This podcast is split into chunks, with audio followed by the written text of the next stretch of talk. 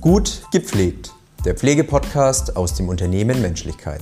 Mit Fabian, Christian und immer neuen Gästen aus der Pflege.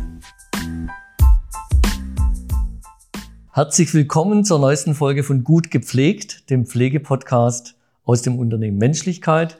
Wir sind heute in Stuttgart und bei mir sitzt Gabi Neumann. Hallo Gabi. Hallo. Gabi ist Musikgeragogin und wir sprechen heute über sie und über ihren Beruf. Gabi, die erste Frage, wie bist du denn zu diesem Beruf gekommen? Ja, also es war eigentlich eine ganz verrückte Sache. Ich habe den Beruf geträumt.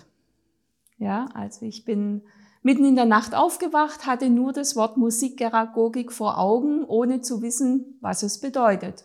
Was hast du zu der Zeit beruflich gemacht? Da war ich als Krankenschwester tätig, also insgesamt 33 Berufsjahre ja, eine schöne Zeit, eine sehr anstrengende Zeit und für mich eben nicht vorstellbar, bis zur Rente diesen Beruf ausüben zu können. Also du hast tatsächlich Musikgeragogin geträumt, ohne irgendeine Ahnung davon zu haben. Richtig. Und was hast du am nächsten Morgen gemacht? Ja, da bin ich erstmal arbeiten gegangen, in den Frühdienst. Und nachmittags habe ich mich mal auf die Suche gemacht, was das überhaupt ist. Und dann ähm, habe ich festgestellt, dass die Musik, die mich seit frühester Kindheit begleitet, ähm, mit der Arbeit mit älteren Menschen, die mir auch sehr am Herzen liegen, eben zusammengeführt wird. Und dann fand ich das so eine tolle Idee, habe mich auf die Suche gemacht, wo man vielleicht so eine Ausbildung dazu machen kann und habe eine Ausbildungsstätte in Münzingen auf der Alp gefunden, habe angerufen und der Leiter sagte eben, ja, letzte Woche hat ein Kurs angefangen, ich könnte noch mit einsteigen. Und so hatte ich innerhalb vier Tage einen Ausbildungsvertrag unterschrieben und habe nebenberuflich über eineinhalb Jahre die Ausbildung gemacht. Wow, coole Geschichte. Ja. was macht eine Musikgeragogin und was hast du in dieser Ausbildung gelernt? Ja, eine Musikgeragogin. Die Musikgeragogik setzt sich zusammen aus dem Wort Musikpädagogik und Geriatrie. Also Musik mit und für Menschen im höheren Alter. Ja, und in der Ausbildung habe ich sehr, sehr viel Praktisches gelernt. Also die Musikgeragogik ist wirklich für viele Senioren bis eben zur Begleitung in der Sterbephase ein ganz breites Feld und ähm, es beinhaltet Singen, Musik und Bewegung, Musik und Gedächtnistraining, Biografiearbeit ist ein ganz wichtiger und großer Teil dabei. Ja, und Einsatz von verschiedenen Instrumente, also Off-Instrumente, kleinen Percussion-Instrumente. Ich habe meine kleine Tischharfe immer dabei. Genau. Seit wann gibt es denn Musikgeragogik? Seit 2007. Das wurde vom Deutschen Musikrat initiiert, weil man einfach gesehen hat, dass die Musik gerade bei älteren Menschen sehr viel Positives und Gutes bewirkt. Genau. Und jetzt sind wir dabei, über die Deutsche Gesellschaft Musikgeragogik eben das auch auf politischer und gesellschaftlicher Ebene zu etablieren. Und da bin ich auch noch kräftig dabei. Und was genau ist das Gute und Positive, was die Musik bei älteren Menschen bewirkt? Ja, wenn man sich vorstellt, dass das, dass das Gehör eines Menschen von der fünften Schwangerschaftswoche bis in die Sterbephase hinein eines der Sinne ist, die der Mensch hat, nutzen wir natürlich diesen Sinn. Ja, und die Musik ist ein Medium, wo bei Menschen ähm, zum Beispiel Glücksgefühle auslöst. Also Musik macht einfach fröhlich. Man kann auch nicht, wenn man böse ist, zum Beispiel schimpfend singen. Das geht nicht, ja. Wenn man, das muss man mal ausprobieren. Probiere ich dann ja. mal aus, ja. Genau.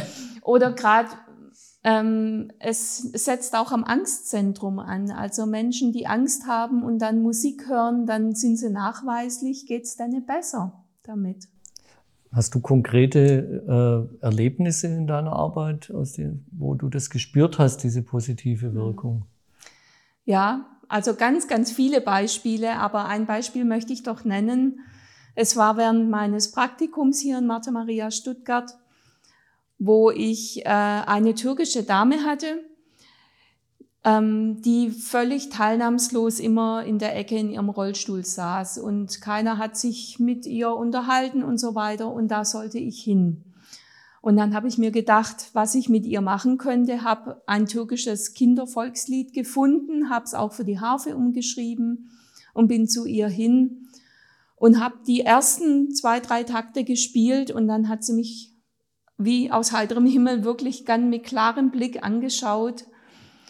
Und äh, dann habe ich weitergespielt und die Melodie mitgesummt und dann nimmt sie meine Hand und drückt bei sich aufs Herz. Ja, also ich habe sie damit wirklich voll berührt und es berührt auch mich.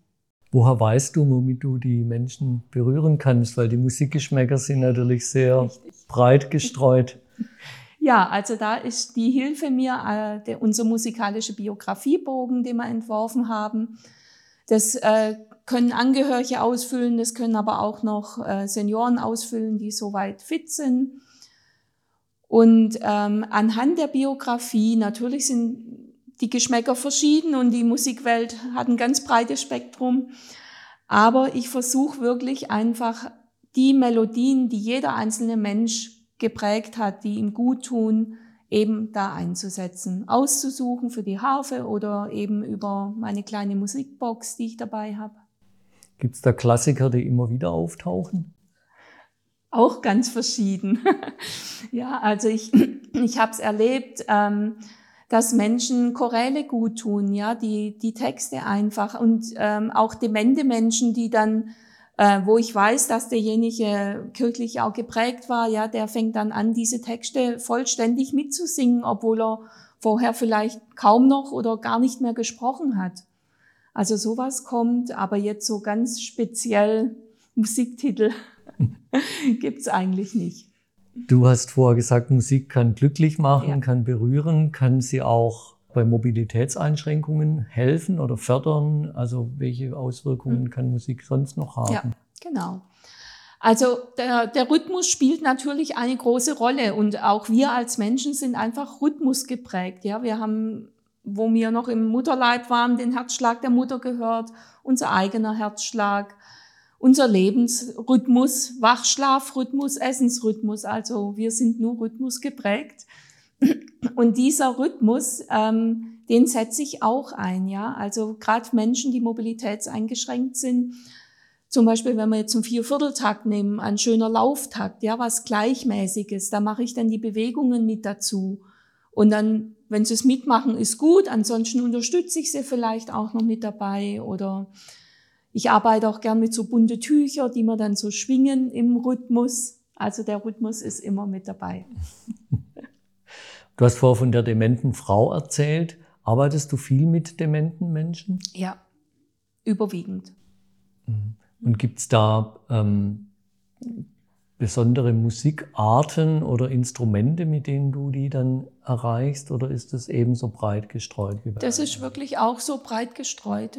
Ja, das kann man gar nicht so irgendwie mhm. eingrenzen. Das heißt, die wichtigste Frage ist der äh, Biografie-Fragebogen. Jawohl. Oder das wichtigste mhm. Instrument, ja. Genau. Welche Rolle spielt denn Musik in der Palliativbetreuung? Du hast vorher ja erzählt, vom Geburt bis zum Tod mhm. spielt Musik eine Rolle. Ja. Äh, bist du da auch tätig und was machst du da mit den Menschen? Mhm. Also ich bin auch vom Hospiz engagiert, vom Hospiz hier in Stuttgart und in Remstal. Und ähm, ich gehe zu den Menschen entweder in Senioreneinrichtungen oder bin auch bei jemand privat zu Hause. Und auch da geschieht es anhand des Biografιebogens einfach die Musik, die die Menschen geprägt hat ihr Leben lang. Ja, sei es gute Erinnerungen zum Beispiel an die eigene Hochzeit oder auch während der Kinderzeit zum Beispiel solche Dinge. Hm. Hast du da besondere Erlebnisse schon gehabt, wo du sagst, da Lag ich voll richtig oder voll daneben? Ja, also erst neulich hatte ich die äh, Situation, dass äh, die Angehörigen gesagt haben, ja, die Frau mag nur Lieder oder Musikwerke aus der Barockzeit. Da habe ich einiges für die Harfe natürlich, habe das ihr vorgespielt, aber habe gemerkt, da passiert nicht arg viel. Ja, also so ein bisschen an der Körperspannung habe ich es gesehen, dass er entspannen kann dabei. Ja, und eines Tages hat mir die Tochter geschrieben, dass sie eine Platte der Mutter gefunden hatte mit dem Titel Killing Me Softly. Ist ja eher so jetzt aus der Neuzeit, sage ich jetzt mal, ja. Und äh, habe das der Dame das nächste Mal vorgespielt und es war wirklich so so ein richtiger Knaller, ja, weil die Frau hat dann plötzlich die Augen aufgemacht und mit so einem klaren Blick mich angeguckt und hat einen ganz lauten Seufzer von sich gegeben, ja. Das ist das Lied hat die wahrscheinlich schon, ich weiß nicht wie viele Jahrzehnte nicht mehr gehört, ja, weil sie von ihrem Mann her so klassisch geprägt war. Mhm. Aber jeder hat seine eigene musikalische Biografie, da sind wir wieder. Hast du für Angehörige Tipps, wie sie mit äh, Musik ihre äh, Senioren erreichen können oder auch beruhigen, wie auch immer?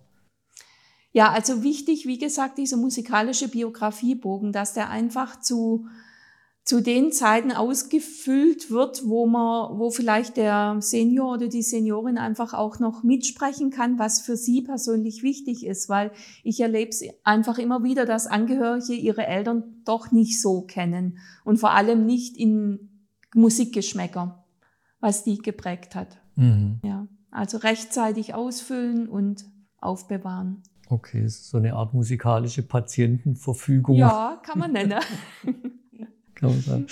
Genau. Äh, Gibt es denn auch ähm, Momente oder erinnerst du Momente, wo du sagst, da kam ich mit Musik gar nicht weiter? Da war ich am Ende meiner, meines, na nicht Latein, mhm. sondern meiner Musik? Nee, eigentlich gar nicht.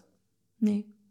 Also ich probiere dann einfach Musik so lange aus. Ich habe in, in einer Senioreneinrichtung einen italienischen Mann und ich krieg halt leider vom Pflegepersonal keine Auskunft, Angehörige habe ich noch gar nie gesehen, also ich wusste von dem Mann gar nichts. Und dann habe ich einfach ausprobiert, verschiedene Musikstile, verschiedene Rhythmen. Und ich habe gemerkt, dass er zum Beispiel Klavierstücke, also zum Beispiel für Elise hört er sehr gern.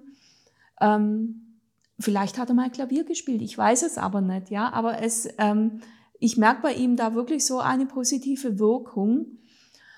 Und, ähm, oder auch ein Sechsachteltakt, also so ein Wiegetakt, das, ist, das tut ihm sehr, sehr gut. Mhm. Ja. Mhm. Ist es eigentlich was Ungewöhnliches, dass ein Seniorenzentrum eine Musikgeragogin engagiert? Ja, im Moment schon noch. genau, weil die Musikgeragogik einfach in den Kinderschuhen steckt, ja. Aber jetzt, wo, wo es diesen Beruf einfach gibt, muss man ihn noch bekannt machen. Und das ist, sehe ich auch wirklich als meine Aufgabe, wirklich überall vorzustellen und sagen, hallo, uns gibt's hier mit diesem Fachgebiet und es ist so eine gute Sache. Hm. Du hast jetzt uns gesagt, du arbeitest ja nicht alleine, sondern in der Musikschule. Genau. Wie bist du denn da dazu gekommen? Ich meine, von der Krankenschwester zur Musiklehrerin ist schon ein Sprung. Richtig.